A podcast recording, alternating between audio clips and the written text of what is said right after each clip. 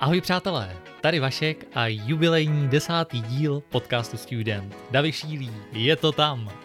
To berte samozřejmě s nadsázkou, ale určitě mi prosím klidně napište, co si o tomhle podcastu zatím myslíte, protože to mi vždycky fakt udělá hroznou radost a vůbec mě nemusíte šetřit. Nicméně, už se nemůžu dočkat, až si poslechnete tenhle díl, jelikož pozvání přijal spoluzakladatel startupu Akomango a člen letošního žebříčku Forbes 30 po 30, Karel Zenk. A bavili jsme se například o tom, jak se Karel dostal přes překládání čínským biznismenům a stáž v konzultingu až do venture kapitálového fondu, odkud to k vlastnímu startupu bylo pak opravdu kousek. Probrali jsme i českou startupovou scénu, na co je dobré si dávat pozor při hiringu, nebo jak funguje vztah startupových founderů a investorů. Fotky z nahrávání klasicky na Instagramu, video na YouTube se segmentem náhodných otázek, které tady v podcastu nepadnou, tentokrát třeba o focení pro Forbes, čínské kuchyni nebo půjčování knih. A pokud by vás nejen Karel, ale i třeba celé Akomango, by the way opravdu plné spoustou super mladých lidí zaujalo, tak zrovna teď mají vymyšleno několik projektů vhodných pro začínající programátory, na kterých se toho dá šíleně moc naučit. Takže jestli teď hledáte stáž v téhle oblasti, myslím, že opravdu není moc lepších míst, kam se vrhnout. A samozřejmě budu rád, když zmíníte, odkud jste se o tom dozvěděl. Ale to už je opravdu konec zvlášení, dobře se bavte a tady je slibovaný rozhovor.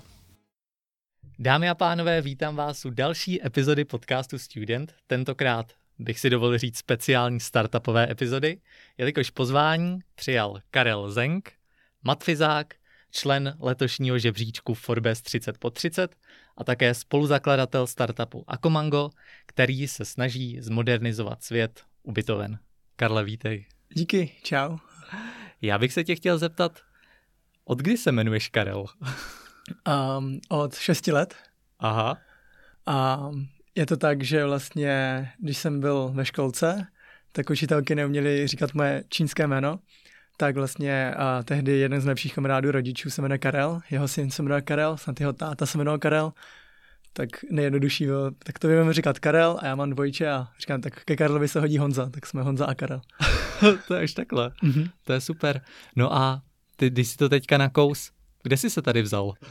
No my jsme se sem přestěhovali, když mi bylo pět let. Pěti let a, a do pěti let jsi byl v Číně? Yes. Takže jazyk ovládáš perfektně. No, řekl bych, že jsem tak pologramatický, jelikož neumím tak dobře číst ani psát, ale uh, mluvit snad zvládnu a jak mandarinsky, tak v nářečí. Hustý. A myslíš si, že tě to nějak ovlivnilo, tenhle ten původ, že si všímáš, že máš třeba nějaký, nechci říkat, nebo charaktery, charakterový rysy mezi těmi Čechy? Jo, tak já si myslím, že z části určitě. Teď se už cítím dost domestifikovaný, tak se jako v Čechách cítím co jako doma, ale, ale určitě, že jako jiná kultura, trošku na nějaké věci se prostě v Číně jako díváme jinak a hlavně to, jak jsme vypadali, když jsme byli malí a neuměli tak dobře česky, tak to tě ovlivní docela dost. My jsme vyrůstali v Ústí mm-hmm. a tak a měli jsme ještě chůvu, tak a to jsme uh, bydlela na sídlišti Neštěmice, tak tam jako to bylo docela drs, drsný, kousek od toho Mojžíř, tak nám to ostatní kluci uh, dávali docela sežrat, ale tak člověk se docela um, zatuží uh, v těch podmínkách. tak, takže to bylo takhle, když jsi byl menší a potom se to jako zlepšovalo? No, no, no, to už pak člověk nebral, nebo jako ty děti jsou pak už chytřejší, že jo, a a už jako si z toho dělají méně srandu. A i teďka, když jako se vrátím do Ústí, tak na nádraží je někdy sranda. na Ústí na nádraží. A já o tobě vím, že ty jsi někdy během vysoké školy tohleto využil a šel si překládat.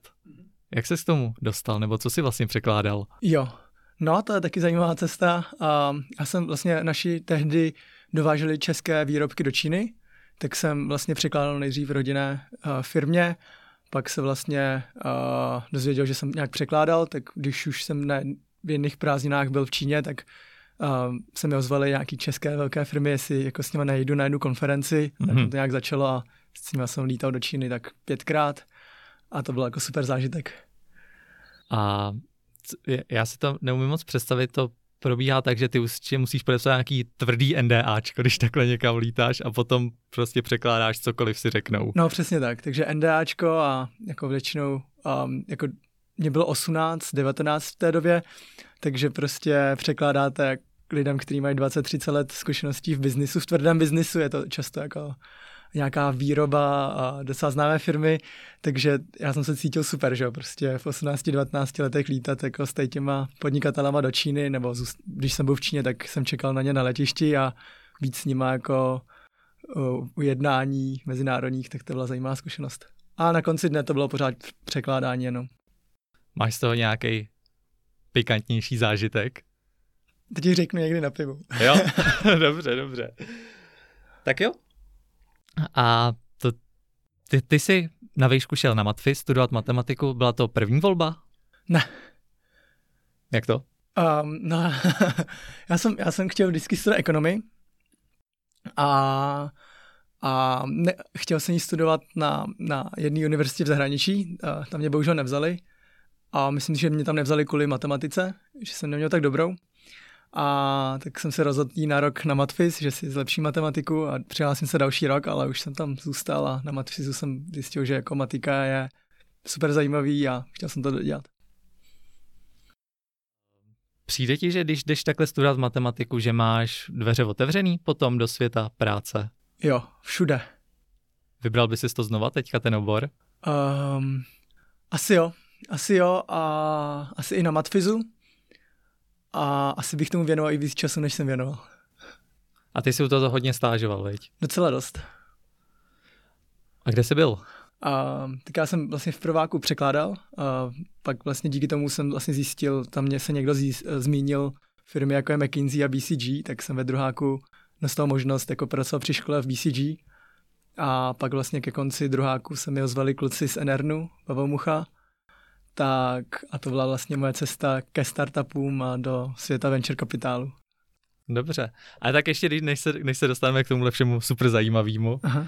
tak mě by zajímalo u toho konzultingu, kdy vlastně, jenom aby jsme vysvětlili, to je vlastně, že chodíš do firm a radíš jim, mm-hmm. jak to dělat líp, je to tak? no, to, to je ten koncept konzultingu.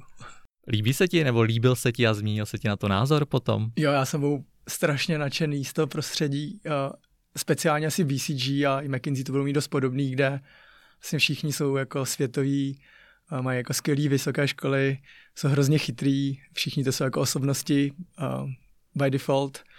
A, a, když, a to je prostředí, které vás hrozně ovlivňuje a podle mě ta underlying myšlenka tím konzultingem je, že, nebo toho moderního konzultingu, toho management konzultingu je, že dáš lidi, kteří jsou hrozně chytrý, do místnosti, který, ukážeš jim problém, který v životě neviděli a dokážou přemýšlet out, um, out of box.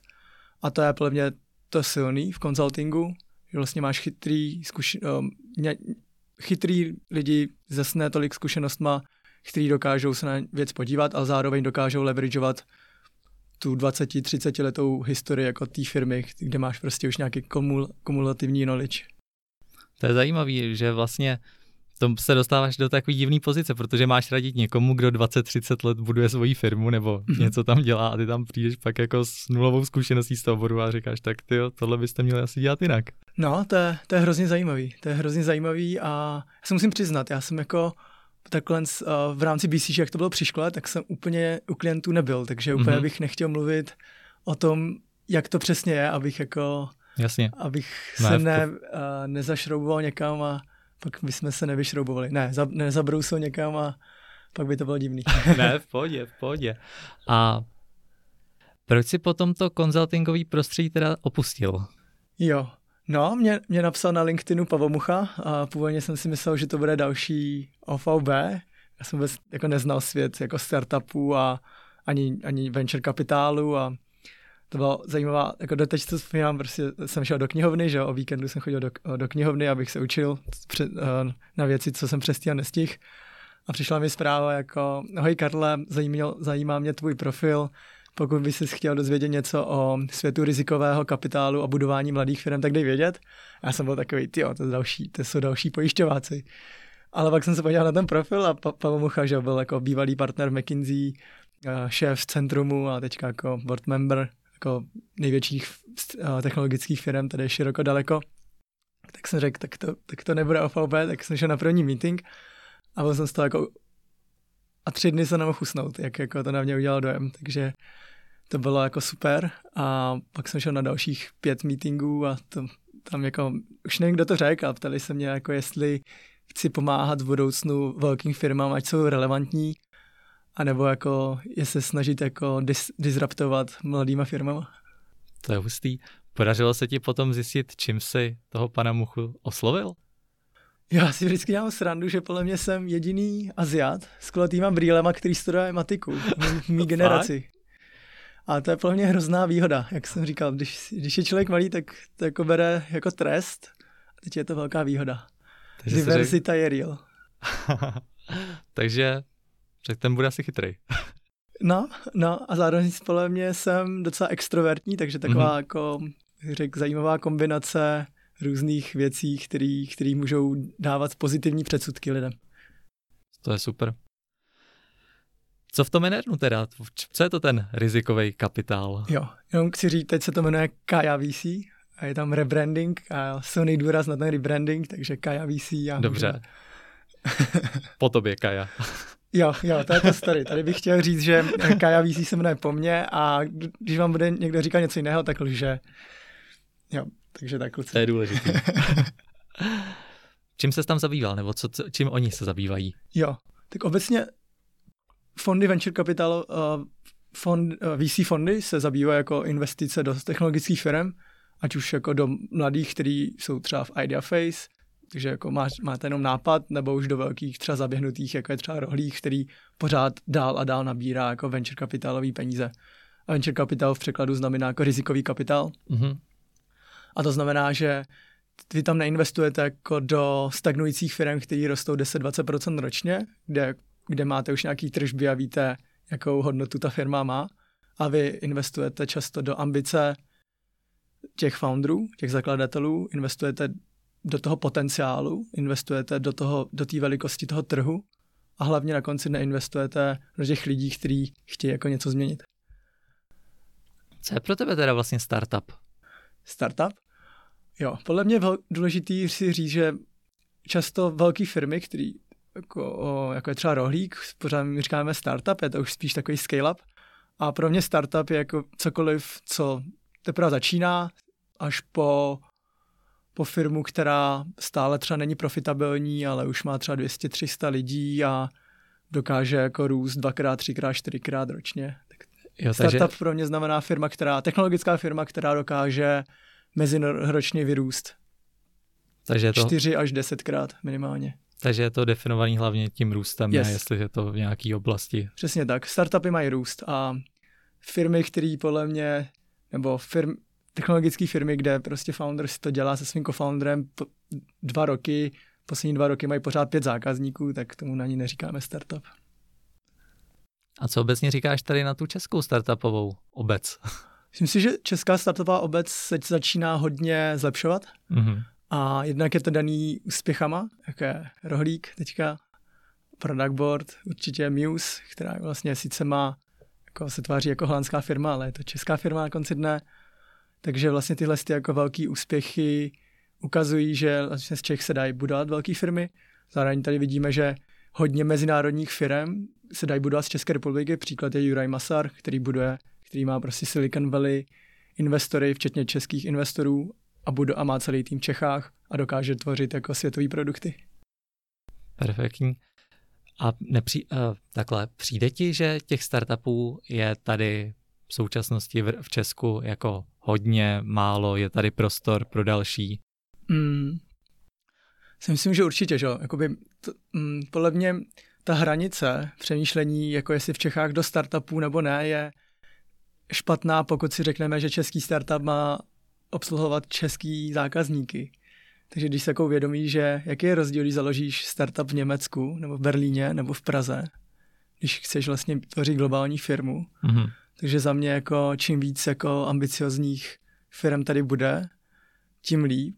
A kapitál už teď není omezený hranicemi a české firmy dokážou atraktovat i zahraniční investory. Mm-hmm. To je zajímavé vlastně jako o tom přemýšlet. Hm? Super. Když se jaka trošku vrátíme k tomu Enernu, Kaja, Kaja. K, tomu, k tomu, co jsi tam dělal, co bylo tvůj denní chleba?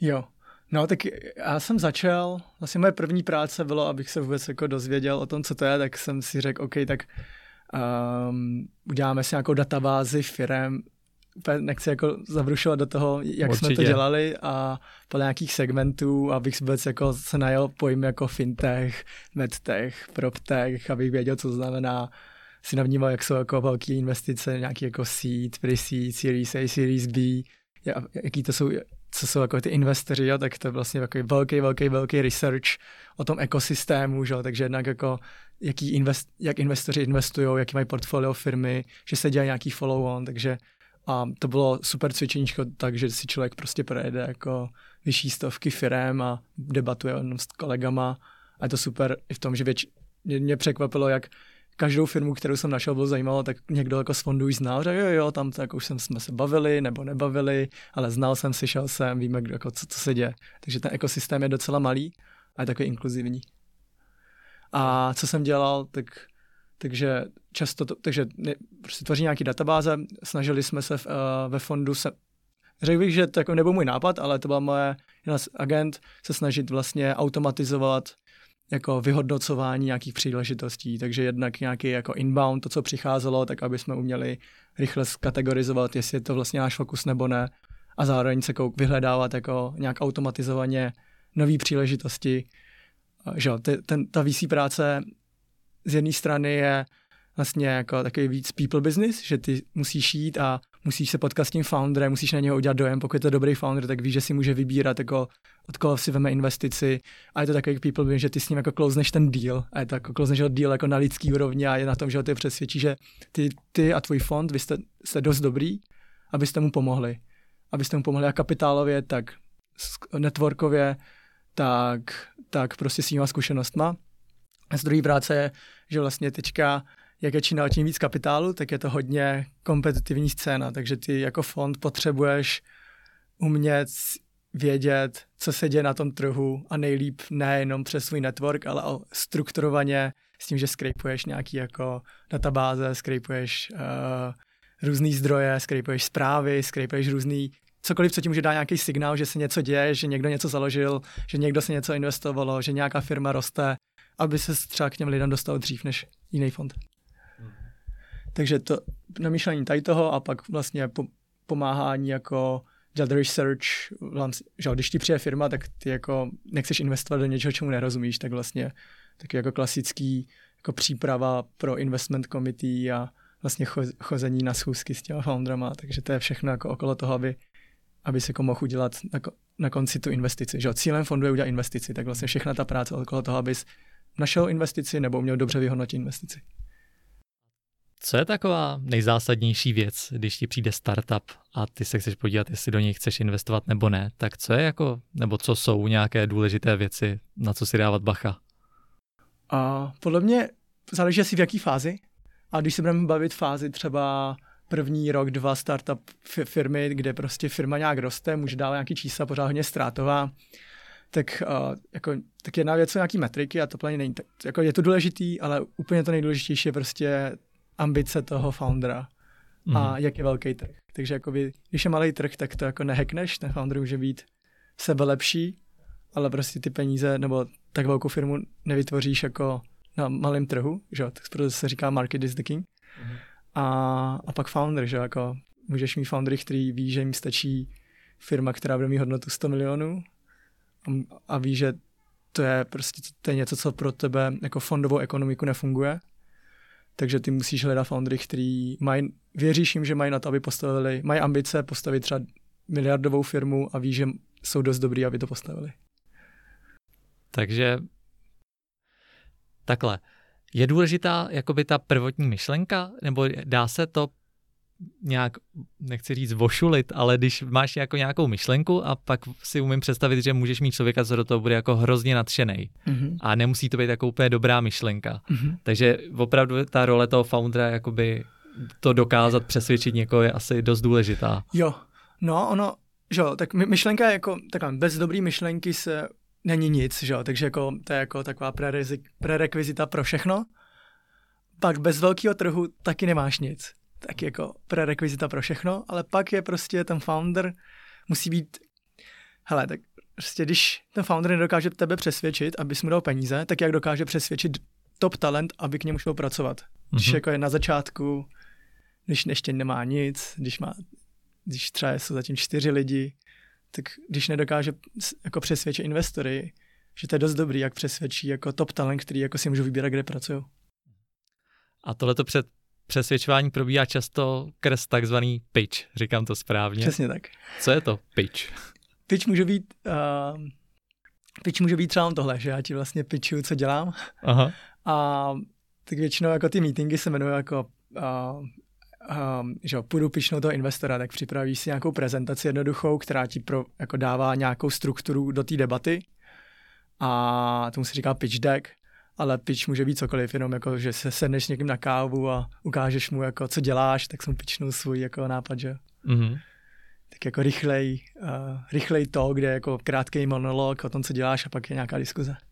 A ty si dle těch pičů psáno P-I-T-C-H, aby jsme mluvili, víme, o čem mluvíme. Není to broskev, jo. Eh, viděl určitě dost. Mm-hmm. Co tě nejvíc zaujme při takovýhle prezentaci?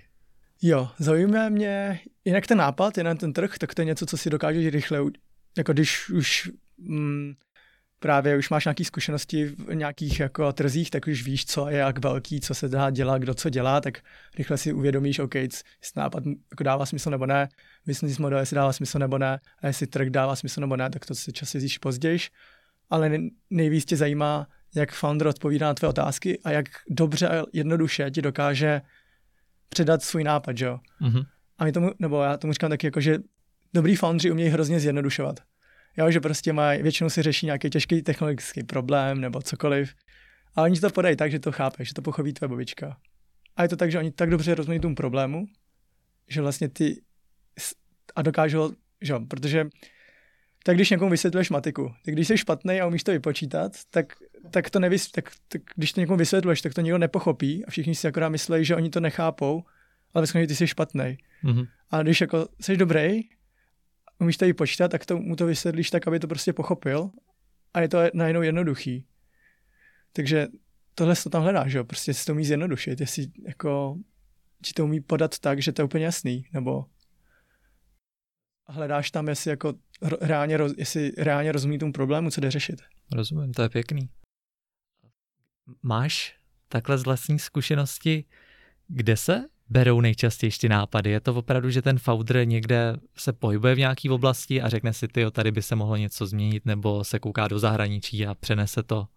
Jo, já si myslím, že záleží. Uh, máš, máš foundery, který jako najdou, jsou v nějakém biznisu offlineovým a pak zjistí, že se to dá dělat digitálně. Třeba náš příklad. Uh, máš foundery, který prostě jsou skvělí inženýři a zároveň dějí, že tohle se dá ještě dělat, tohle to vlastně mám tady nějaký problém, nikdo mě neřeší, tak proč já bych ho, tohle mm-hmm. to nemohl řešit? To je třeba příklad technologických founderů, pak máš foundery podnikatele prostě, že vědějí, tohle to se dá dělat, nikdo to nedělá, proč bych to nedělal já? Možná v, v Americe to někdo dělá, tak já to budu první, co dělá v Evropě. A... Takže máš jako různý foundery a není jako lepší nebo horší. Nejde to škatl, jo. Jo. Líbí se ti teďka třeba nějaký odvětví takhle z toho startupu, nebo co máš nejradši za myšlenky a nápady? Já bych chtěl říct, že se mi, nám, mně se nejvíc líbí můj nápad, nebo náš určitě, nápad. Určitě, to, to, to se určitě počítá. Náš nápad a já už jako uh, nejsem úplně, uh, bych nechtěl prezentovat jako názory fondu, takže jako mm-hmm. všechny názory jsou moje. A i to jako, jaký, jaký odvětví se mi nebo líbí nebo ne, tak jenom Kaja má svoje jako názory. Uh, Kaja má teď rád třeba agri, agriculture, technologies, takže to, kdybyste někdy nápad, tak určitě pičněte, mm-hmm. něco nového, co dělají.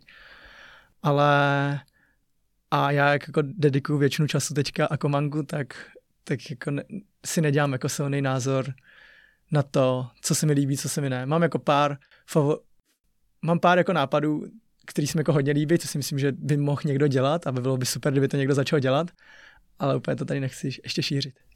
To je v pohodě. Ještě než se přesujeme na Akomango, to určitě se tam dostaneme. Mě by ještě zajímalo, jak ty si říkal, že těch peněz je teďka dost. Mm-hmm. je, je tam opravdu velký ten fear of missing out, to FOMO, že jako, že si umím představit, že jako pro člověka, co začíná se startupem, tak jako peníze jsou hlavní jako problém. Mm-hmm. Ale na té druhé straně, když teďka slyším, že peníze vlastně jich je dost a potřebuje ty startupy. Mm-hmm. Bylo to taky třeba teďka přes tu krizi? Jo. Jo. Uh, tak přes tu krizi byla trošku větší nejistota, ale neřekl bych, že jako fondy nějak investovaly méně nebo víc. A ten důvod je, že hodně, hodně fondů byly historicky velmi úspěšný, včetně Káji, a dokázali nafundraizovat nový fond i přes tu krizi na základě bývalých výsledků. A když máš na fond, tak můžeš investovat dál že, do firm a všichni věříme, že ta krize jako se pře, přehoupne a teď si myslím, že jako na trhu je docela hodně kapitálu, mm-hmm. který se investují právě do nových firm. Takže chce to jenom ten dobrý nápad. Do, dobrý nápad a, a tr, jako takhle, ono je tak nápad a zároveň jako to přesvědčení, že to je to, co jdu dělat dalších 4-5 let minimálně. Takže to je jako velký commitment. Ve chvíli, kdy si člověk vezme první peníze, tak, tak už jako je blbý, aby šel dělat zase něco jiného. Měl jsi to i ty v tvém případě, když jste dostali jo. investice? Já, já to beru jako obří zodpovědnost a je to tak, že vlastně do mě investoval Kája VC jako první investoři, takže vlastně mý bývalí kolegové a zároveň kamarádi. Takže já to mám tak, že já udělám všechno pro to, abych jim vrátil co nejvíc peněz. To je nádherný, že to takhle koukáš. Ještě poslední věc k tomu investování. Mě by zajímalo, jak koukáš na ty angel investory? Jo, no, angel investoři jsou fajn. Jsou fajn, akorát uh, tak je to většinou, to jsou jako úspěšní podnikatelé, kteří mají hrozně moc zkušeností. Je fajn, že vám chtějí dát peníze, je fajn, že vás chtějí podporovat. Jediné, co bych si dal pozor, je, za jakých podmínek jim přijmete peníze. Jo, jakože prostě andělský investor si musí věnovat, že to jsou prostě rizikové peníze, musí si uvědomit, že pokud vy to pokazíte, tak vy si s ním musíte jako dobře nastavit očekávání, že je to pro tebe, to, pro vás je to stejný riziko jako pro něho, že to jdete dělat, on dává kapitál, vy dáte to svůj celý jako čas a, a zároveň jako ten angel investor, pokud je dobrý, tak ví, že si nemůže vzít tak velkou část firmy, jelikož by další investici dostával těžko ten founder. Tak jo, tak pojďme se přesunout už na to, čemu teďka věnuješ asi úplně nejvíc času, mm-hmm. a to je Akomango. Já jsem někde čet, že tržby se teďka pohybou v nějakých desítkách, nižších desítkách milionů, takže... Roční. No. Roční, mm-hmm. takže vede se dobře. A myslím si, že jako vždycky se může víc líp, ale máme nějaký plán a, a, a nějak to progresuje. No super. Takhle vrátíme se úplně na začátku. Mě by zajímalo, jak to vzniklo. A ono to vzniklo tak, že jeden a můj kamarád Patrik, který, se kterým se známe od šestý třídy, tak on byl místo, um, že já jsem byl vždycky zaměstnaný on byl vždycky podnikatel, takže vlastně on podnikal v tom, že dával byty jako alternativu firmám pro jejich dělníky místo ubytoven. Časem jako měl stovky bytů a někdy na podzim nebo na podzim 2019 no, na začátku 2020 jsme říkali tak Patriko, abych možná s tebou chtěl něco vymyslet. On říkal, tak pojďme něco vymyslet. Tak jsme si řekli, OK, tak jdeme něco dělat. Původně jsme chtěli využít prostě Patrikovou expertízu s těma bytama. A z toho že z toho prostředí prostě ubytování dělníků a zjistili jsme, že to je jako velký potenciál. Tak někdy jako loni v květnu, v červnu jsme si řekli, tak proč tohle nejdem dělat pořádně, prostě dává to smysl. Reálně ten trh je veliký, že jo, prostě trh, na trhu záleží, ten nápad je proven business model z jiných odvětví, nevymýšlíme nic nového, nikdo to nedělá v Evropě, můžeme být jako reálně jako evropská jednička v ubytovávání dělníků, nebo platforma, která ubytovává dělníky, tak jsme řekli, OK, jdem to dělat. A když, takže takhle to vzniklo. Takže to je jako Patrikova, Patrikova doména, a Patrik v tom má vlastně a, nejvíc zkušeností, takže tam je skvělý founders, founder market fit. A zároveň já jsem měl nějaké zkušenosti, že jsem viděl pár stovek firm, který chtějí něco dělat digitálně tak jsem říkal, OK, tak to můžeme dělat. Hm, to je super. Měli jste hned od začátku jasno, že budete dělat opravdu přesně tohle? Ne. Ne? Ne, my jsme z začátku dělali úplně jiné věci. Dvakrát, třikrát jsme odpivotovali a, a jak jsem říkal, v únoru jsme řekli, že chceme něco dělat, až jako v květnu, v červnu jsme řekli, jdem dělat tohle. Takže tři, čtyři měsíce, kdy jsme byli já, Patrik, Kuba Novák, William, ve čtyřech jsme, ještě jeden programátor, Michal Šimon se jmenuje, tak jako v pěti jsme takhle něco jako pivotovali, nepivotovali, byla to sranda. Ne, velká nejistota, ale zároveň sranda. Na to jsem se právě chtěl zeptat, jaký to byl pocit říct si, ty tak teďka všichni skončíme v, pr- v práci, asi si dokážu představit a teďka teď co vymyslíme. A teďka jako máte t- asi kanceláře, nápad a to je všechno. No, no, měli jsme kanceláře, bylo to 2KK byt, měli jsme nápad a, řek, a měli jsme jako tým matfizácký a řekli jsme OK, tak to nějak vymyslíme. Kvitli jsme práci, a nějak jsme něco dělali, no. Bylo to jako zajímavý, a byl to jako velký risk, ale zároveň jsme si říkali, že kdykoliv se můžeme do nějaký práce jako vrátit, takže to jsme se nikdy nebáli. No, perfektní. A to by mě ještě zajímalo, vy jste dva foundry teďka v Akomangu. Mm-hmm. Přijde ti dobrý takhle dělat ve více foundrech a možná přesně ještě jako s kamarádem? Jo, no, tam, tam je to dobrá otázka. Uh, myslím si, že pro mě jo, jelikož my se s Patrikem úplně docela dobře doplňujeme a doplňujeme se vlastně v jeho zkušenostech a v, mý, v mých zkušenostech a zároveň máme dost podobný pohled na věci. Že naše filozofie není jako prostě já jsem CTO, ty jsi CEO a tak dále a tak dále. Je to tak, hele, tak prostě tohle jste někdo dělá, tak to musíme dělat my. Co je něco, co my sami nemůžeme dělat, tak na to si jako chceme najmout nejlepší lidi, co dokážeme v tu chvíli najmout a postupně takhle jako, a máme, pro mě důležité, máme stejnou hiring filozofii, že vlastně víme, že my dva reálně nemáme moc zkušeností v ničem a na to, aby jsme vybudovali dobrou firmu, tak potřebujeme si, potřebujeme umět udělat prostředí, do, dokážeme atraktovat jako nejlepší talent, který umějí ty věci, kterým neumíme a vybudovat tu firmu s náma. Takže podle mě, mě by bylo jedno, i kdyby jsme byli tři foundři, ale je důležité, aby jsme měli jako stejný pohled na to, jak tu firmu chceme stavit. Takhle od začátku, já vím, že vy jste jedna z nejmladších investicí Kai. Nejmladší. Nejmladší dokonce. Mm. Jak se vám to povedlo je takhle vlastně s tím nápadem jenom přesvědčit? No, uh, já si myslím, že jako to hodně lidí neví, ale Kaja investuje do idea stage firm, jakože hodně firm byly úplně od začátku, včetně rohlíku, včetně Twista. Plně rohlík je skvělý příklad, kdy prostě kluci stali na začátku toho podnikání a řekli, hele, pokud to chceš dělat a chceš tomu komitovat ten čas energii, tak my to budeme dělat s tebou, my budeme tvý kapitálový a zkuš- partneři, kteří mají zkušenosti. Takže Kaja je v tomhle skvělý partner. A bylo úplně jedno, že jsme na začátku, bylo důležité, že Patrik měl v tom zkušenosti, bylo důležité, že jsme dokázali se na to koukat pragmaticky, si říct, OK, co chceme dělat první, co neumíme, koho musíme hernout první, to jako nějaký actionable plán, nebylo to jenom dostaneme peníze, co dál. Uh-huh. A a pak, pak jako myslím, že hodně lidí je ochotno dát zajímavé částky pro podporu podnikání. To je zajímavé, protože jsi byl předtím jako na opačném břehu. jo. Vybíral jsi teď jako z více investorů, nebo jsi jo. věděl, že chceš Tak chci dát, že první investice od Kai, tak to nebylo jako z kamarádských důvodů. A my, my jsme měli ještě jeden možnost, my jsme měli jako uh, ještě možnost dostat investici od Rockaway, kterou jsme odmítli, takže bylo to tak, že si myslím, že investorům se skutečně líbil náš nápad, doufám, že se jim pořád líbí a myslím si, že jako se jim líbil i tým. A teď jsme dostali další investici, kde vlastně už ne, uh, to je důležité, že dobrý fondy investují v dalších kolech, což jako Kája zase investoval v dalším kole a zároveň investovali další investoři, včetně Purpose Ventures od Pelfar Capital a Davida Šišky.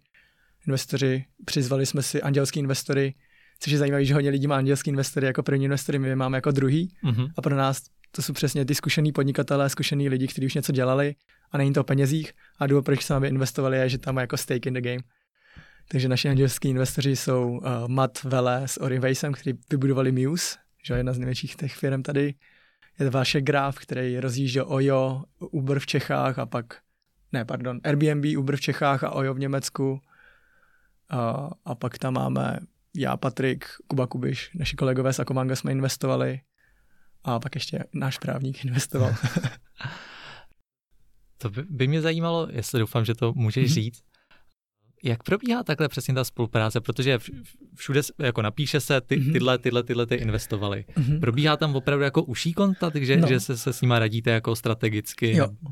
Tak musíte hlavně vědět, v čem je jaký investor dobrý. A, ne, a není to jenom jako, v čem je jaký dobrý fond dobrý a pak v čem je jaký investor, konkrétní ten investor za ten fond dobrý. Mm-hmm. A my máme velký štěstí, že naši jako v úzovkách boardmembři jsou David Čiška, který byl bývalý, bývalý CEO Bonami, že reálně viděl, jak se jako funguje větší organizace. A zároveň tam máme Tomáš Obrtáček, který jako je fin, jako neskutečně chytrý a umí poradit se vším, napojit na kohokoliv a vyřešit jakýkoliv problém, takže pro nás jako mít dobrý investory je fundamentální, aby jsme byli úspěšní.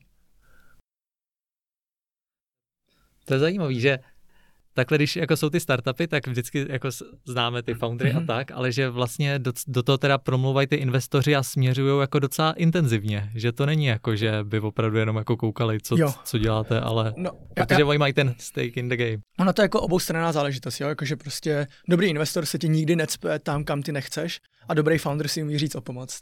Mm-hmm. Jo, takže uh, a já si myslím, že nejlepší spolupráce je, když jako se dobře nastaví očekávání. A ty máš různý typy, neříkám, co nejlepší, ale jak jsem říkal, naše filozofie s Patrikem je, že my si radši necháme poradit od lidí, kteří to už někde viděli, než aby jsme si něco vymýšleli sami. To je taký to, proč bys jako reinventoval kolo, když někdo kolo vymyslel. A myslím si, že díky investu máme jako obří network lidí, kteří prostě nějaký kolo v nějakém smyslu vždycky už nějak viděli a my ho trošku modifikujeme, ušroubujeme na to, co my potřebujeme. Je dobrý mít s investory i jako kamarádštější vztahy? Jo, to je asi stejný jako mít, jestli chceš zakládat firmu s kamarádem. Ono, když spolu trávíš dost času, tak vždycky tam přijde nějaký jako prostor, kde, kde jako se nějak skamarádíš nebo ne. Můj problém bylo, že jako s lidma Sky prostě si uděláš kamarádský vztah, když jsme spolupracovali, a je to tak, že to musíš dobře umět oddělit. Jedna je ta kamarádský vztah, kde prostě si řekneš věci, co tě štvou, a druhá ta profesionální úroveň, kde řešíš čistě firmu a firma je nejdůležitější. Co je tvůj, nebo co je tvoje největší zodpovědnost teďka v Akomangu přímo? A teďka zodpovědnost se hodně shiftla, jako my jsme se jako hodně transformovali za ten rok ze, ze dvou, čtyř, pěti lidí na 28 lidí, že jo? takže vlastně najednou člověk nemusí dělat všechno, ale pořád mi připadá, že dělá ještě víc, než dělal předtím. A takže největší zodpovědnost teďka moje je jako nějak finance, správně jako jak ty operativní finance v rámci firmy a biznesu, tak nějaký fundraising, aby jako uh, jsem, mo, já to říkám takhle, že já prostě můj cíl ve firmě je mít co nejvíc peněz, aby jsme měli co nejlepší lidi, mm-hmm. kteří pak budou dělat tu, tu práci, že jo? takže fundraising, je to vlastně pak i hiring, zastřešuju hiring u nás, snažím se atraktovat jako hodně seniorní lidi, jak seniorní lidi, tak i juniornější lidi, pro lidi, aby měli vlastně správný mentory, jak interně, tak externě, aby prostě ta filozofie, že jo, je, aby kdokoliv, kdo přijde z Akomanga a stát se může cokoliv, tak pokud bude odcházet z Akomanga, tak aby byl jako hot staff na trhu, aby jako po něm firmy šly. To je pěkný. No a jak to děláš? Jak si, podle čeho si vybíráš ty správný lidi? Jo, myslím si, že na začátku jednak je ta osobní úroveň, um, já tomu říkám lunch test, a je to mm-hmm. jako, že jsem ochotný s tím člověkem mít sám tři dny v týdnu na oběd, jestli ne, asi blbý. Mm-hmm. Tak to takového člověka nechcem. Jestli jo, tak to může být fajn.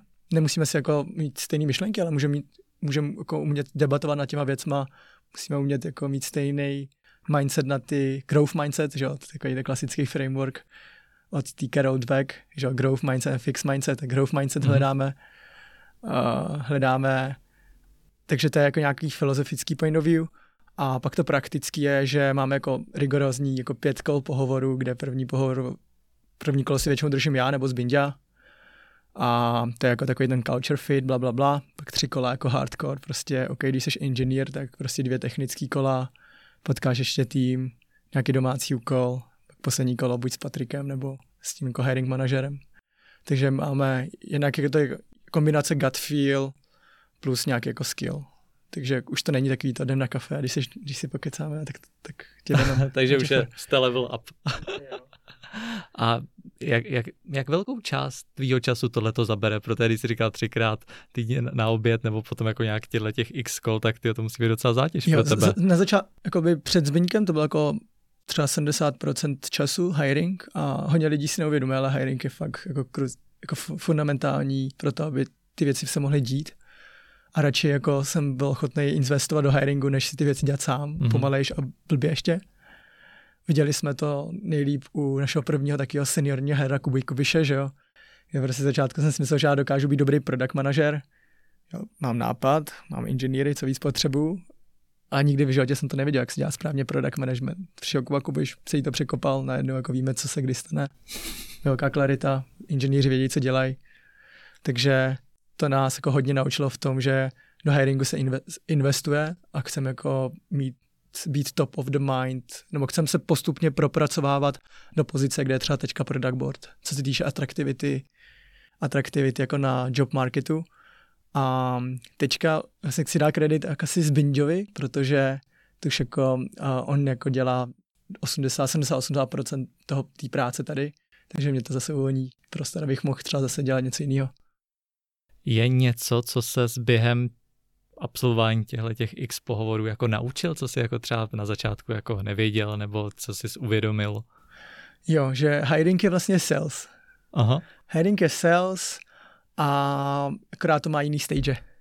Na začátku ty seleš kandidátovi, pak kandidát musí přesvědčit tebe, pak je tam nějaká negociace že, toho dílu, takže vlastně Všimnu, všimnul jsi si nějakých dobrých rysů, dobrých kandidátů, že jako jak, jak kdyby někdo se k vám chtěl třeba hlásit. Jako, jo. Už jsme se o tom bavili, ale... tak, tak, eh, jakoby čím tě někdo jako osloví? Jo. Mě asi osloví, když umí hezky mluvit o tom, co dělá a proč ho to baví. A mě mhm. oslovují nejvíc lidí, kteří dělají to, co je baví. Mm-hmm. A chtěli by to dělat u nás. Jo. To je jako, to je jako super. Osloví mi lidi, ze kterých jako cítíš tu energii. Já nevím, a to, a to prostě cítíš, jo, jako takový to je ten growth mindset. Podle mě ten growth mindset hodně umocňuje tu jako přirozenou energii, co lidi jako vyzařují podle toho, jak mluví. A překvapí mě, když jako buď neboušitujou a jsou k věci, tak to se mi líbí, anebo umějí bušitovat, ale bušitujou chytře. já, já nesnáším jako hloupý bušitery. Jasně. A bylo naopak něco, co tě jako fakt odradilo, že si řekl, jo, tak to ne, to jako jo, to... A, že lidi jsou dost namyšlený, jako v technickém hiringu a jelikož je to kompetitivní scéna, všichni chtějí dobrý inženýry, všichni chtějí dobrý produktní manažery, všichni chtějí dobrý produktní designery a ty ta postupně uvidíš, že vlastně každý den ti přijde jeden request, jestli nechceš jako na pohovor. A tak tohle to mě překvapilo a musel jsem se s tím poprat v tom, a proto říkám, je to sales, že vlastně my to děláme, hele, mě vůbec nevadí, že na každý call chodím já první, salmu to, co nejvíc, ale pak očekávám, že pokud jako jsme ho nadchli, tak musí on jako udělat něco pro to, aby on zase nadchl nás. Jako, že, opač, že to není jako vždycky obou strany, že? Hmm.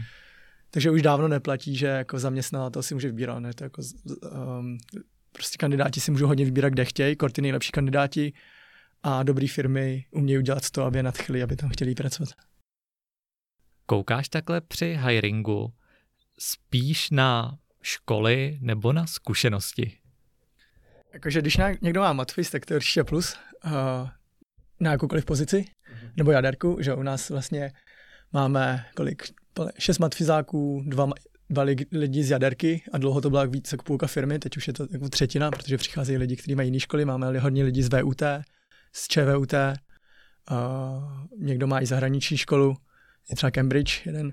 A takže škola jako fajn, ale jako mnohem důležitější je ten growth mindset, že vlastně je nadšený pro to a cítí, že se ty věci chce učit. To je u těch jako juniornějších lidí a ví, že má dostatečný skill, aby se to naučil. A u těch seniorních lidí požadujeme, aby prostě už to někdy dělali, jo? Prostě, že ty nemůžeš přece jít jako senior dělat něco, co jsi nikdy v životě nedělal. Tak pak už nejsi senior. Dobře. Když jsi, když, když jsi byl úplně na začátku ještě, nebo když jste takhle to rozjížděli, co byly jako nejpotřebnější tvoje skily, co jsi jako musel aplikovat na to, aby to všechno dobře šlapalo? Mně stačilo, že jsem byl azijatsko-latýma brýlema, který studoval matiku a pracoval v BCG a ve VC. Nedělám si srandu. a to, to je kvalitní odpověď. Já si myslím, že já jsem měl dobrou výhodu v tom, že já jsem znal ten ekosystém. Mm-hmm. A prostě viděl jsem, jak možná bys to mohl, mohl začít dělat. Nebo jak by měl vypadat pitch deck. Um, jak, jak že founder, když má confidence, tak prostě ty VCčka má FOMO, je to prostě FOMO game, jo. Hmm. Prostě hmm. když jako přijdeš do místnosti a pro ně, a seš jako po, počúranej z těch investorů, tak tak ti nikdo investici nedá, když tam přijdeš. Pro oni se taky koukají, že on prostě ten investor, když tě může mít sebe rád víc, tak on ví, že ty, on ti dá peníze, ale ty budeš muset v budoucnu ještě přinést jiný investory. A když nejseš ten dobrý člověk, který jako přivede další salsáky, tak on jako nevěří, že ty dokážeš rejznout další kolo, tak ty mu ztratíš peníze. Takže je to prostě ten people business a je to o tom, že musíš jako být confident enough, že ty seš v té hře na 4-5 let minimálně a že jako dokážeš konstantně rejzat peníze, protože ve chvíli, kdy se máš první peníze, tak už jsi v tom jednom kole a nemůžeš si dovolit přestat, protože to, kolik vyděláš, bude vždycky méně, než kolik spálíš. Aspoň na začátku. Že budeš teda ve ztrátě. Jo. Dokdy se dá očekávat, jako, že z toho něco bude, že jakoby ty, ty jsi říkal 4-5 let, jako stává se, že do startupu někdo takhle investuje, 45 let se jako říká, že to bude někdy dobrý, ale ono to třeba pak nikdy dobrý nebude. Jo. Stává se to? Teďka nevím, třeba příklad, Uber není doteď profitabilní firma a je to tak, že ten, a ta investorská myšlenka je, hele, když se podíváš na, na PNL Uberu, tak vlastně 70, 60-70% kostů jsou vlastně náklady na ty lidi, že? vlastně na ty, na ty řidiče. Mm. To, tak ve chvíli, kdy byl jsem ředitelný auta, tak tohle už tam nebude. A najednou jako to bude super profitabilní firma. Takže to, to se jako záleží jako asi na konceptu a na to, jak plánuješ růst, neplánuješ růst. Zároveň jako OK, my reálně, když máš firmu, a představ si, že si nabral jako 100 milionů korun nebo 4 miliony euro v investici a překlopíš to do profitabilní firmy, která ročně vydělá 50 tisíc euro, tak to vůbec nikoho nezajímá, že? tak to je prostě taky špatný biznis. Takže ono to je jako, že hodně lidí říká, no a jsi profitabilní nebo ne, ta profitabilita je, že pokud máš dobrý biznis, tak ty víš, co musíš udělat pro to, aby byl nějaký zlomový bod, kdy začneš být profitabilní a chceš být jako hodně profitabilní. A než, a než se tam dostaneš, tak musíš věřit, že prostě chceš růst tak rychle, že jsi ochotný jako spálit drahý investorský peníze, kterou vyměňuješ jako za část firmy vždycky. Mě by ještě zajímalo, kdyby si teďka měl možnost vrátit čas o ty dva roky, Aha. udělal by si něco jinak? Um, dva roky, tak to by bylo, um, ještě jsem vlastně byl ve fondu před dvěma rokama. Dobře. Jo. To... no, a já jsem měl vlastně možnost v rámci fondu jít do nějakého startupu a ta myšlenka vlastně kluků byla, hele Karle, jestli chceš jako růst, tak by si měl reálně zkusit nějakou operativu sám, mm-hmm. když jako chceš někomu radit, tak, tak jako bys něco měl jako zažít. A jsem si tehdy vybral Twisto, což, kde jsem byl vlastně dva měsíce a jak jsem pak odešel, tak to nebyl úplně košer. Tak vlastně tehdy, kdybych věděl, že si chci už zač, za, začít něco sám, tak bych to asi možná líp komunikoval, abych vlastně někam nechodil na měsíc, dva, něco rozdělal, nechal to nerozdělaný a, a pak vlastně odešel a začal si dělat něco rovného. Rovnou bych si jako šel říct, OK kluci, tak teďka mi dejte pět let času, tady si něco udělám a pak se vrátím. a přímo v tom Akomangu? Udělal by si něco trošičku jinak? V Akomangu? Já nemám úplně rád regret. Já, já mám takový to OK, tak prostě, když jsme to udělali, tak to byla asi v tu dobu nejlepší věc, co jsme jako asi věděli a proto jsme se tak rozhodli. Ale my jsme měli pár hiring mismatchů, včetně jako CTO. A takže bych asi líp pohovoroval na začátku. Pak vlastně jsme se hodně naučili a teď pohovorujeme líp. A na začátku to nebylo úplně dobrý. A můžeš, dokážeš říct, jakoby v čem byla ta chyba, že jste nahajovali špatného člověka? My jsme si na něho, bylo to jako, mělo to být CTO, my od té doby nedáváme žádný C-level titul, protože kdyby nebyl dobrý, tak už nikoho na něho ne, nad ním nenahajruješ. Hmm. Teď, dá, teď jsou náš vlastně všichni headov něco. Mm-hmm. A my jsme si vlastně nevzali reference jako bývalého zaměstnavatele, což bylo taky Twisto. Mm-hmm. A ne, ne, nepozvali jsme si někoho zkušenějšího, který by ho taky mohl jako interviewovat. A protože jsme byli na začátku, tak jsme potřebovali věci dělat rychle, rychle, rychle a to se nám vymstilo. A stalo nás to hodně úsilí i peněz. Jo, takže jako mm-hmm. to zpomalilo ten růst jo, toho. Jo. Myslím si, že bychom teď, nevím, jako jako na konci doby jako jsme spokojeni, jak to dopadlo, ale tohle by byla jako věc, kde, kterou bychom si změnili. Nedělat tak zbr- zbrklý kroky. Co tě teďka pohání, když vstaneš? Co tě žene dál? To, že máme velkou zodpovědnost vůči lidem, kteří s námi pracují, vůči klientům, kterým chceme dát lepší službu a vůči penězům, který k nám investovali. Takže takový takový jako externí tlak toho, že ty že to musíme posunout někam dál a zároveň já bych chtěl jako postavit dobrou firmu, se kterou můžeme jít do zahraničí. No to vám budu určitě přát, ale promiň, mě teďka ještě zarazilo, jak jsi říkal, to, že máš vlastně zodpovědnost za ty zaměstnance, za ty investory. Je to tlak, který jako si normální člověk nemůže představit? Je to něco, jakoby, nebo jak takový, to vnímáš? Je to jiný, je to, je to, je to jiný, je to, není to takový tlak, že nic nestíháš. Je takový ten tlak takový jako, je to tam prostě a pořád to tam bude. a každý člověk, který ho herneš, tak máš prostě za to zodpovědnost a lidi, co jako necítí tu zodpovědnost, tak je to špatně. A zároveň máš prostě zodpovědnost za ty peníze, že? Prostě. Ale zároveň víš, že všichni s tím šli se všema informacemi, kterými máme, takže tak to ti dává tu jako lehkost v tom, že to je prostě startup, může se tam stát cokoliv, ale zároveň jako co snaží se, aby to bylo co nejlepší. A změnil se ti ještě takhle postupem času pohled jakoby na peníze, že ze začátku, když se dostávaly první investice, tak teďka přesně nevím, kolik to bylo, ale že jakoby ty sumy těch peněz se pořád jako zvyšují, tak jestli jakoby ten, tenhle ten tlak je větší a větší, nebo si pak člověk zvyká a už? No, já jsem cítil asi největší tlak při první investici. Jo? Teď to mám takový jako, it's fun a jsem dost confident na to, že, že se dostane do další jako uh, F-tapy, kde dostaneme další investorské peníze a zase budeme dělat jiné věci s tou firmou. Takže každá část, že jo, to máš jako, každá část a každý peníze jsou na něco jiného. První bylo, první investice bylo na zvalidování té myšlenky, teďka máme peníze, aby jsme ukáz, dokončili produkt, aby jsme uka- měli, ukázali první trakci s tím produktem, další část pak bude jako, to, tomu se pak říká A, kde chceš už jako mít peníze hlavně na ten růst a na to škálování. A jak se koukáš takhle na to plánování? Dáváš si ambiciozní plány? Nebo, jo, jo? Si, jako, kdo si nedá plány, který jako nemůže splnit, tak, tak to jsou špatný plány. A je to tak vždycky, ne? Jako, I na lidi, jako dáváš šlačky dost vysoko, aby bylo kam snižovat. Takže radši přestřelit, no, než... No, no. no, to je parádní. Já mám ještě úplně poslední otázku. Měl bys si nějakou radu pro někoho, kdo se zajím, o startupy zajímá a chtěl by si to opravdu zkusit?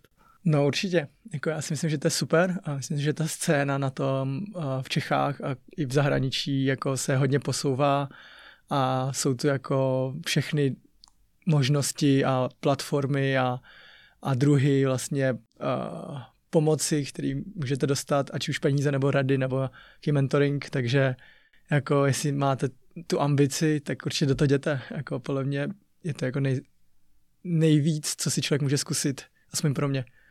Kromě doktorů, a kteří zachraňují životy, že? tak tohle je takový jako jedna z nejtěžších věcí, podle mě. No to je super. Tak Karle, já ti moc děkuji, já jsem si to moc užil a hodně jsem se toho dozvěděl. Díky. Takže ať se vám daří, ať vybudujete dalšího unikorna, ať to jde co nejlíp, co nejmí přešlapu a měj se hezky. Super. Ty taky a my si jako uvidíme na pohovoru, doufám nějak. no dobře, tak se pobavíme potom. Tak jo. Super. Dámy a pánové, já vám děkuji moc za pozornost. Doufám, že jste si to užili. Pokud byste měli zájem o to pracovat v Akomangu nebo nějakou otázku na Karla ohledně startupu, tak si myslím, že můžete určitě napsat. Karel je součástí dost mentoringu teďka, že jo? Jo, takže určitě pojďte na jeden mentorship, uh, Czech Crunch Shine mentorship, uh, Opero dělá do toho mentorship, takže všechny Takže všech, všechny mentory. Super, tak jo, to je od nás dneska všechno, mějte se moc fajn. Čau, čau. Čau, čau.